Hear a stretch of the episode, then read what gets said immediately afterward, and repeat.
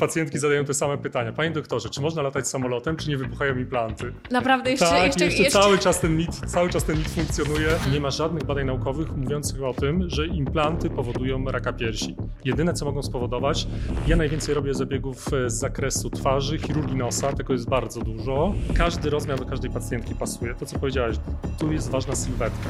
To jest mega ciekawe i to dobrze mieć taką świadomość, decydując się na taki zabieg. Zdarzają się pacjentki, które przychodzą 15 grudnia i chcą mieć nos na Sylwestra.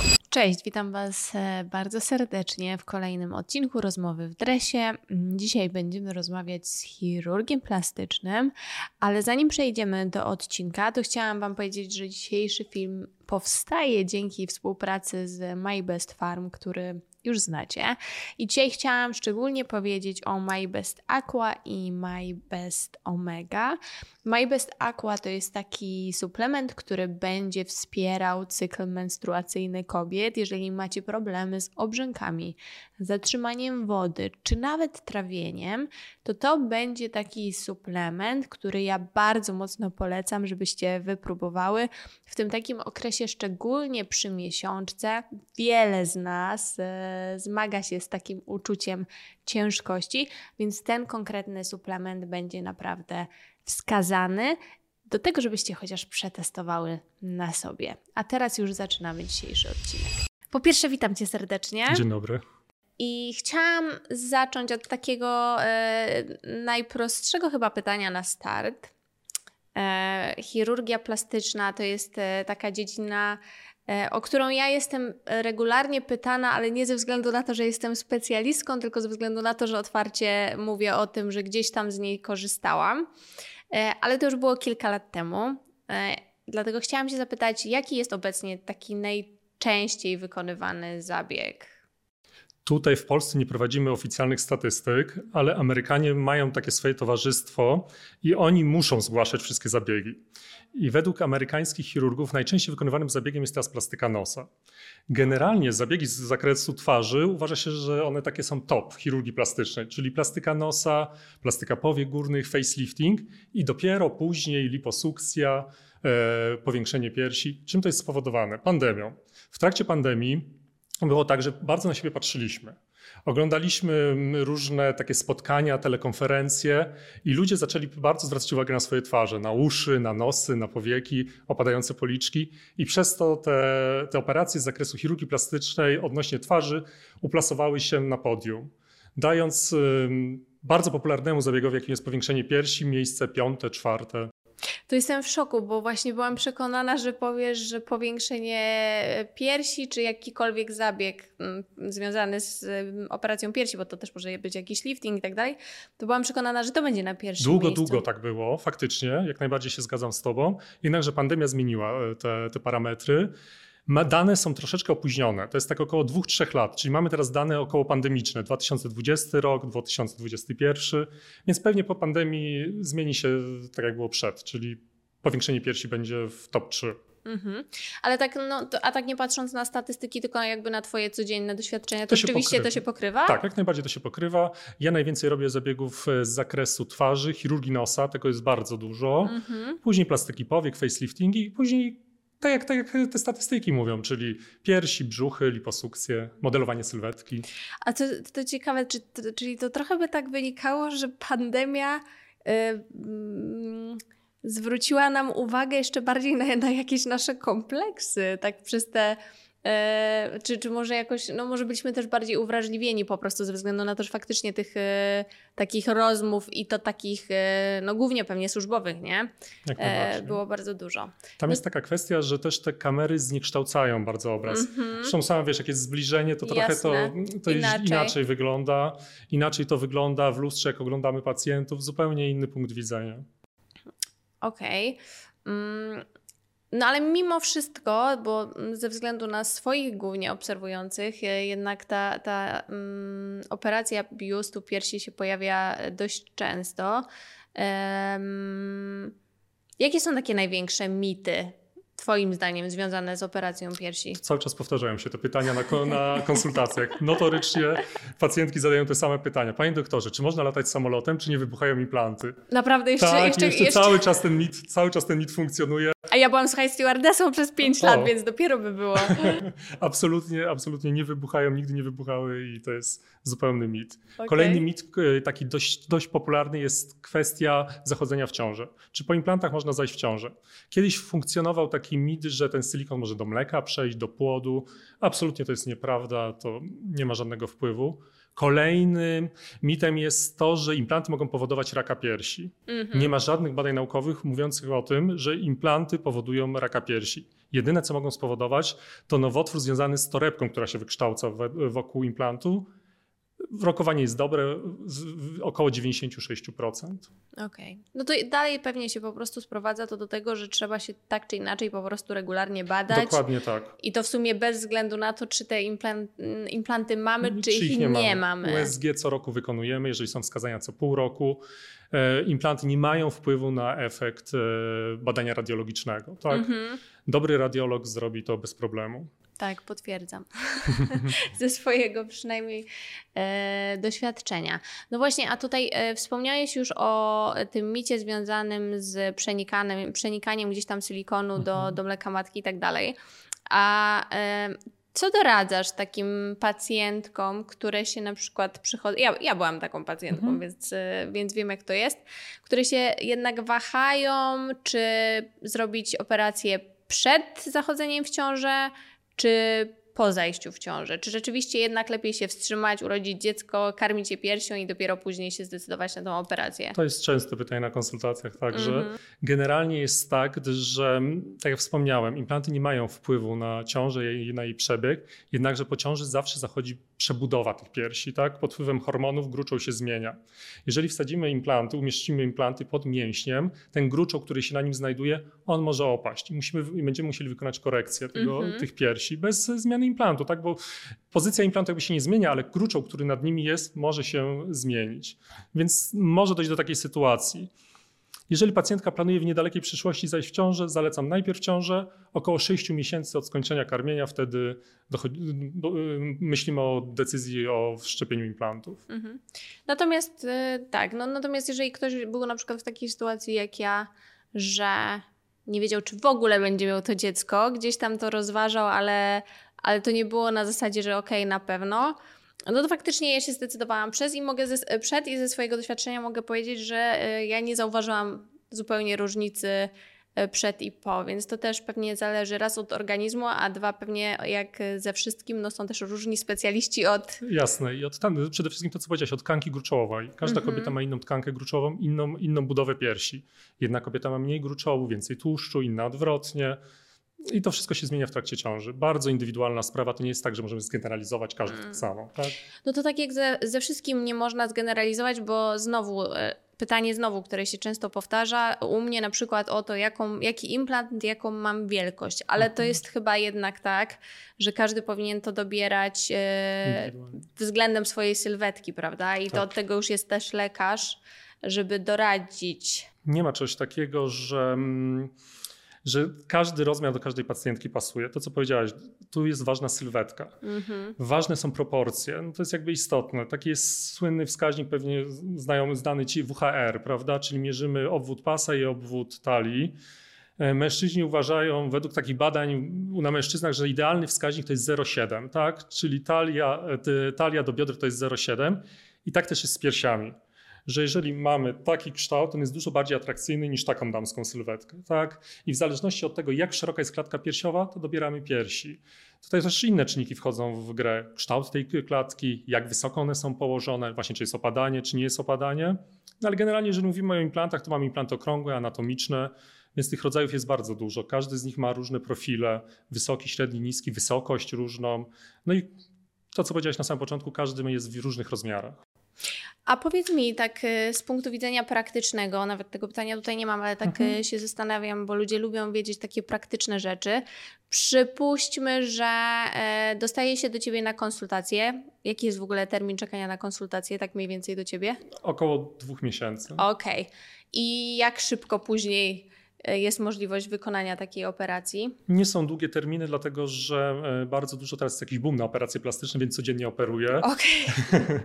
więc, to, więc naprawdę jest taka jakaś fala bardzo duża, około kolejnych dwóch miesięcy. Okej, czyli powiedzmy, że tam pewnie jak ktoś podejmie taką decyzję, to w przeciągu pół roku można powiedzieć, że jest to e, coś, co jest do Plus do zrealizowania. tego okres rekonwalescencji. Tak? No tak, no właśnie, no bo po takiej, e, i znowu to będzie różne dla różnych operacji, ale jakbyś tak mógł mniej więcej powiedzieć dla tych takich najbardziej popularnych, czyli nie wiem, korekta nosa, o której mówiłeś, e, jakiś lifting, operacja piersi, jak, jaki tam jest okres rekonwalescencji w tym? wymieniłaś akurat operację w kolejności od najdłuższego okresu rekonwalescencji do najkrótszego. Naprawdę? Czyli to, Ponoć nos jest niestety najdłuższy okres rekonwalescencji. Ostateczny efekt operacji uważamy, że po roku jest. o, Ten wow, obrzęk, okej. obrzęk tkanek twardych, skóry, końca nosa, no niestety u niektórych osób to też jest bardzo indywidualna sprawa, ale utrzymuje się około roku. Mhm. E, przez dwa tygodnie chodzimy w gipsie, więc wyglądamy no, jak po pobiciu. Mhm. ja robię nosy metodą piezoelektryczną, czyli takim urządzeniem wykorzystującym ultradźwięki. Nie tak jak kiedyś klasycznie się robiło dłutami, młotkiem, etc., etc., Lecz, tak jak wspomniałem, i to ten okres rekonwalescencji jest dość szybszy, tak? Czyli te siniaki są mniejsze, nos jest bardziej precyzyjnie zrobiony, jednakże no, trzeba odczekać. Lifting powoduje obrzęk, też siniaki, to jest około mm, miesiąca, tak? Żeby tak wyglądać, ym, żeby wyjść... na- Przyzwoicie. tak, o, dokładnie tak. To też nie jest ostateczny efekt operacji, ale żeby wyglądać, tak jak powiedziałeś, przyzwoicie. No i trzecia operacja, o której wspomniałeś, czyli operacja piersi. Przez 8 tygodni chodzimy w specjalnym, spe, specjalistycznym takim staniku z pasem u góry, tak żeby te piersi, nie mówiąc kolokwialnie, nie poszły do góry. Mhm. Obrzęk jest tak około tygodnia do dwóch. Ból utrzymuje się kilka dni po zabiegu. Mhm.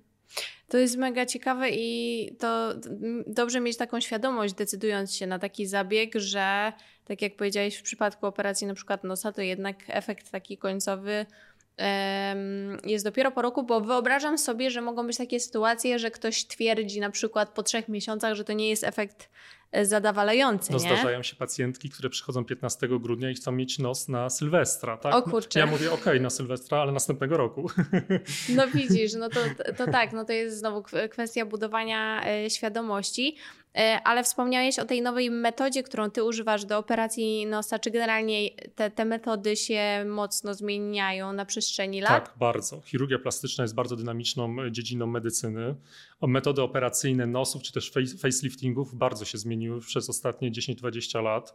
Nosy, tak jak wspomniałem, no ja robię metodą piezoelektryczną. Mhm. To jest taki trend światowy, zarówno w Stanach Zjednoczonych, jak i w Turcji. Będąc tam podpatrzyłem, no i A na czym to tak w przybliżeniu y, polega? To jest takie urządzenie, które wykorzystuje ultradźwięki. Ono Okej. bardzo precyzyjnie modeluje rusztowanie kostne nosa. Okej. Bo operacja nosa polega na zmianie rusztowania tego twardego, tak mówiąc kolokwialnie, czyli chrząstek i kości, a skóra się dostosowuje do tego. Mhm. Więc to jest mniej traumatyczne niż takie konwencjonalne metody jak dłuto, młotek Mhm. i, i tego typu Które rzeczy. brzmią strasznie. No, tak, zdecydowanie. Jeśli chodzi o liftingi, o nowoczesne metody, to jest teraz taka metoda bardzo, bardzo popularna, deep, face, e, deep plane facelifting. To jest taka metoda, która polega na tym, że efekt po tym zabiegu jest naturalny. Nie ma tego czegoś, co kiedyś było u, na przykład u amerykańskich gwiazd, czyli taki efekt przeciągnięcia. Mm. taki joker smile. Mhm. Absolutnie tego nie ma. Podciągamy tkanki, podnosimy przedziały tłuszczowe, puszczamy więzadła. Efekt jest trwały i bardzo naturalny. Okej. No to tak jak myślałam, że no jednak medycyna w każdej dziedzinie idzie dość mocno do przodu, a chirurgia do, plastyczna to tak y, ym, pewnie jeszcze bardziej. A y, z, z ciekawości, mężczyźni operują się równie często jak kobiety, czy jednak nie? To jest około 80% i moje statystyki prywatne pokrywają się ze statystykami. Czy jednak dużo, dużo mniej? Tak, to też są operacje, które są jakby. mm. Jakby mm, dla mężczyzn, bardziej bardziej dla kobiet, takie predysponowane. Na przykład mężczyźni mają krótkie włosy najczęściej, to bardziej odstające uszy przeszkadzają mężczyznom. Nosy, mężczyźni bardziej są podatni na urazy w, w dzieciństwie, w wieku młodzieńczym, to te nosy też są półrazowe i też ta operacja jest dość często u mężczyzn. Tak? Mhm. Opadające powieki też zdarzają się często. Widziałam też y, takie super efekty y, u ciebie na Instagramie zabiegu y, z tymi Dolnymi powiekami. workami, tak, czy nie wiem jak to się profesjonalnie nazywa, Mhm. Plastyka potoczami. Po, tak, to po Mhm. prostu naprawdę jak, jak nowy człowiek. No bo generalnie różnie ludzie myślą o chirurgii plastycznej. Wiadomo, że są zwolennicy, są przeciwnicy. Jak ze wszystkim można też e, Oczywiście. przesadzić w jedną i w drugą Oczywiście. stronę. Ale chirurgia plastyczna jest też jakby używana nie tylko mm, pod kątem takim estetycznym, bo e, nie tylko powiększamy biust, ale można też e, zmniejszyć, zmniejszyć jeżeli ktoś ma, nie wiem, duże problemy Oczywiście. z kręgosłupem. E, jest rekonstrukcja piersi, jeżeli ktoś przebył nowotwór piersi. Tak. Więc też warto e, powiedzieć, że to nie jest tylko i, i, pewnie jest dużo więcej sytuacji, o których ja teraz nie mogę nawet mhm. pomyśleć, gdzie ta chirurgia plastyczna nie tylko jest kwestią estetyki i wyglądu. No tak, chirurgia plastyczna nie jest homogenną dziedziną medycyny. Tutaj się składa na to wiele czynników. Tak jak powiedziałeś, oprócz tej chirurgii estetycznej, tak zwanej chirurgii estetycznej, którą ja się zajmuję, są też inne dziedziny. Chirurgia, elementy chirurgii rekonstrukcyjnej po chirurgii onkologicznej, czyli mamy nowotwór, na przykład piersi czy skóry i musimy jakoś odtworzyć ciągłość tkanek. Tak? Jest to wady wrodzone u dzieci, bardzo duża grupa operacji, oparzenia, y, jakieś dysfunkcje ręki, y, bardzo, bardzo szeroka dziedzina y, do, do pole do popisu. E, kilka, znaczy nie wiem, czy to było już kilka lat temu, bo czas leci bardzo szybko. Czy to było e, z rok czy dwa lata temu, zaczęła być taka moda mm, na usuwanie implantów piersi, bo poszedł taki, nie, nie, wiem, nie wiem z czego to do końca wynikało, ale e, gdzieś tam poszły takie informacje, że, że te implanty piersi powodują jakieś takie generalne choroby organizmu. Czy na takie rzeczy w ogóle są jakieś badania?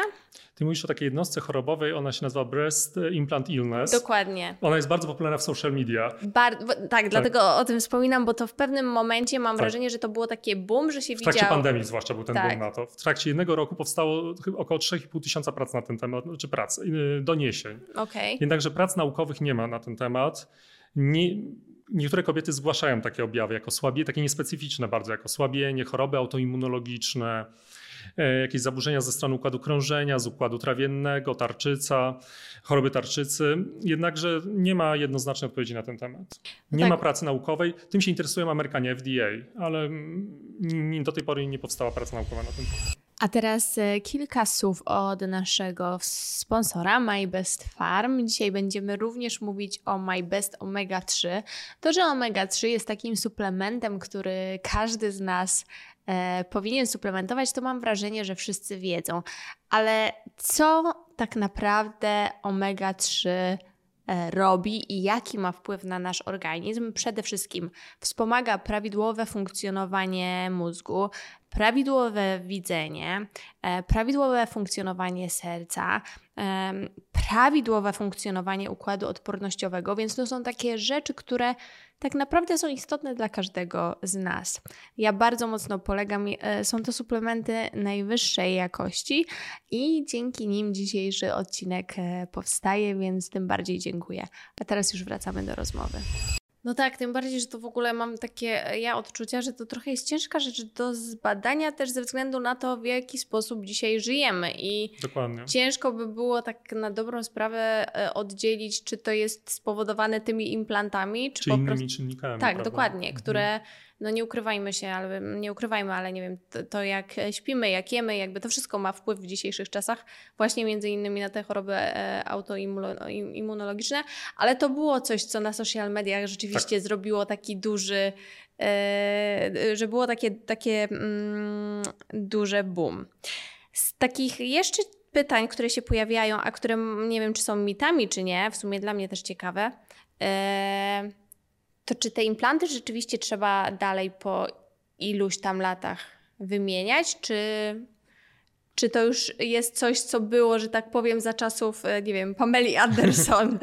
Czołowe firmy produkujące implanty dają dożywotnią gwarancję, mm -hmm. czyli nie mhm. ma czegoś takiego jak wymiana co 10-15 lat. Był też taki mit, że wymieniamy regularnie, rutynowo co 10-15 lat implanty. Absolutnie nie ma takiego czegoś. Jeżeli są wskazania medyczne, jak najbardziej tak, czyli jeżeli jest ból, jeżeli jest torebka, jakieś dolegliwości, asymetria, to wtedy musimy wykonać dalszą diagnostykę. Tak? Jasne. Natomiast i tak z założenia nie wymieniamy. Poza Ponadto w trakcie czasu dochodzi do zmian w piersiach, to o czym rozmawialiśmy wcześniej, czy też po porodzie, czy też po prostu związane z, z wiekiem.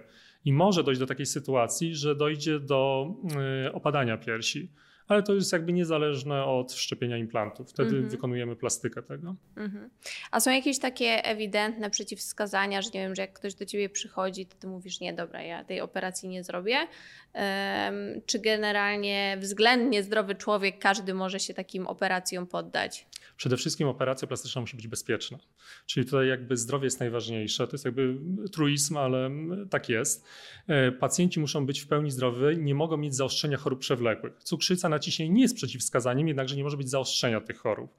Każdy pacjent robi dwa tygodnie przed e, zabiegiem komplet badań. Przy operacjach piersi dodatkowo jeszcze USG i na tej podstawie e, anestezja kwalifikuje do znieczulenia ogólnego, a ja do zabiegu e, operacyjnego. Plus druga, druga grupa dolegliwości dyskwalifikujących to są nierealne oczekiwania. Tak? Jeżeli one są nierealne, jeżeli te oczekiwania są nierealne, bądź też anatomia nie pozwala na to, no to wiadomo, nie podejmuje się takiego zabiegu. No tak, bo, bo później może się okazać, że e, efekt końcowy będzie niezadowalający i, i będą pretensje trochę w, w stronę e, lekarza, że, że to nie jest tak, jak, jak sobie ktoś to wyobraził. A jestem ciekawa a propos, ja teraz przyznam, bo ja nie wiem, jak to się nazywa profesjonalnie, abdominoplastyka. Chodzi o plastykę brzucha. Plastykę brzucha, tak. Z racji tego, że ja przez bardzo długi czas byłam w tej takiej branży fitnessowo-dietetycznej, no to to jest coś, co się gdzieś tam też często u mnie przewijało w, we wiadomościach prywatnych, no bo wiadomo, jak mamy dużą nadwagę, mhm czy jesteśmy w ciąży i na przykład dużo w tej ciąży się przytyje, to często jest tak, że nawet jak schudniemy i schudniemy bardzo dużo, to jest strasznie ciężko zrobić coś z tym e, nadmiarem skóry. Jak taki proces, jak taka operacja wygląda i rekonwalescencja po takiej operacji? To jest duży zabieg. Jest to zabieg, tak jak powiedziałeś, abdominoplastyki, czyli plastyki brzucha. Polega to na wycięciu nadmiaru skóry, czyli tej skóry, która jest, która została albo po procesie odchudzania, albo po ciąży. Tak? To z tą skórą już nic nie zrobimy, tylko musimy ją po prostu wyciąć. Mhm. Następnie odpreparowujemy tkanki, pępek przenosimy w nowe miejsce i dodatkowo prawie zawsze u kobiet po ciąży robimy zszycie kresy. Czyli kresa nam się rozchodzi, musimy ją zszyć. Czasami też się zdarza przepuklina pępkowa. To także zaopatrujemy w trakcie tego zabiegu. Jest to zabieg, który daje bardzo fajne efekty. Blizna jest niestety długa, od kolca biodrowego przedniego jednego do drugiego, ale zazwyczaj ją ukrywamy w majtkach. Tak? Czyli kobieta zakłada bieliznę, y, na plaży to jest zupełnie niewidoczna, bo jest dość nisko. Okej, okay, trochę tak pewnie jak po cesarskim cięciu. Do tego zmierzałem, jest, tak. że takie przedłużone troszeczkę cesarskie cięcie. Niektóre pacjentki mają wskazania do mini abdominoplastyki, czyli to jest takie wycięcie tylko skóry bez przenoszenia pępka i tych innych dodatkowych e, procedur, o których wspomniałem wcześniej. E, a jak przy bliznach w takich innych właśnie miejscach? Bo tak przy operacji biustu, no to mm, jak jest dobrze przeprowadzona operacja, to ona jest e, zazwyczaj pod, że tak powiem, biustem, więc ona jest mało widoczna. I pewnie przy jakichś takich operacjach twarzy też one są dość dobrze E, ukrywalne. Generalnie żadnej operacji plastycznej nie da się zrobić bez blizny. Mm -hmm. To jest jakby oczywiste, bo często pacjentki pytają, czy będzie blizna. Tak. No niestety no będzie. będzie. Tak. Tylko musimy zrobić wszystko, żeby ona była jak najmniej widoczna. I albo na, w operacjach twarzy ukrywamy je w miejscach takich, które są mało widoczne, czyli na przykład na granicy skóry i włosów, jak jest w przypadku liftingu, czy w przypadku powiek, kiedy to jest w tym zagłębieniu powiekowym naturalnym, to absolutnie tej, tej blizny nie widać, jeżeli jeszcze się o to dba. W przypadku piersi, tak jak wspomniałeś, w fałdzie podpiersiowym, blizna około 4-5 cm, w przypadku abdominoplastyki jest ona nisko, więc też jest niewidoczna. Jak o nią dbamy? No przede wszystkim to jest bardzo istotna informacja, nie opalamy. Nie opalamy przez 6-12 miesięcy, to jest bezwzględnie. Używamy dość wysokich filtrów SPF-ów, plus do tego maści z silikonem. I tutaj jest około, znaczy dwa razy dziennie przez minimum pół roku. Mhm. Plus do tego, jeżeli mamy jakieś e, blizny takie wypukłe, przerostowe, to, to ucisk jest bardzo dobrym rozwiązaniem na to. Jest to naukowo udowodnione. No tak, czyli to jest taka już trochę praca domowa dla, yy, dla nas, że jednak yy, o tą bliznę trzeba po tej tak. operacji yy, dbać. A powiedz mi, masz takie trochę zboczenie zawodowe, że jesteś w stanie od razu wyhaczyć, jak widzisz kogoś na ulicy, no że... tak, zdecydowanie tak. Zatem często na, na imprezach jest takie pytanie, co byś u mnie zrobił? Takie pytanie dość podchwytliwe, bo można kogoś no, w złą drogę zaprowadzić. Zaprowadzić. Uszy, ale nie, mnie o chodziło. No tak, czyli to jest takie bardzo delikatne pytanie, na które... Tak. E, na które e, Staram się tak lawirować. Lawirować, tak. No dobra, a przejdźmy do takich e, na sam koniec konkretów, o które każdy, dużo ludzi się boi zapytać, ale każdy chce wiedzieć, jakie to są widełki cenowe dla każdej z tych e, operacji. Operacje z zakresu chirurgii estetycznej są drogie, tak? To jest, to powiedzmy sobie szczerze, to są to operacje drogie. Cena takich zabiegów wykonywanych w znieczeniu ogólnym jest około 20 do 30 tysięcy, tak? E, operacje piersi to jest około 24 tysięcy, operacje nosa, w zależności czy jest pierwotny czy wtórny, bo operacja wtórna nosa, czyli wtedy, kiedy robimy kolejną operację z użyciem na przykład żebra, z rekonstrukcją tego nosa, no to jest cena około 30 tysięcy. A to są w, e, wtedy, kiedy trzeba po prostu zrobić jakąś poprawkę? Tak, tak, Okej. tak. Na przykład trzecią, czwartą poprawkę. Nie, O, pacjenci wow. wracają na przykład z Turcji czy z innych krajów. I, no zdarza się też tak. Albo półrazowe, tak? Też te, wtedy robimy rekonstrukcję z chrząstki, z żebra, bądź też allogeniczną, czyli taką z firmy dostarczoną. Mm. I to jest cena dość wtedy najwyższa, tak? Ale na przykład operacje typu powiek, to to jest cena no, już tro, troszeczkę niższa, około 8 tysięcy, 8-10 tysięcy.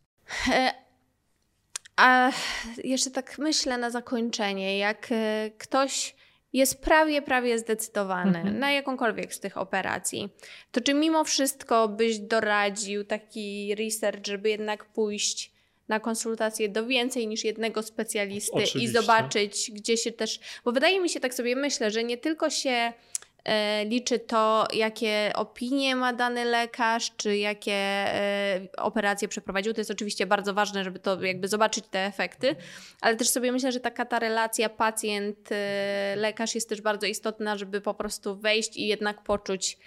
W- pełni się zgadzam. Uważam, że pacjent powinien chodzić y, po różnych konsultacjach do różnych lekarzy, zebrać wywiad.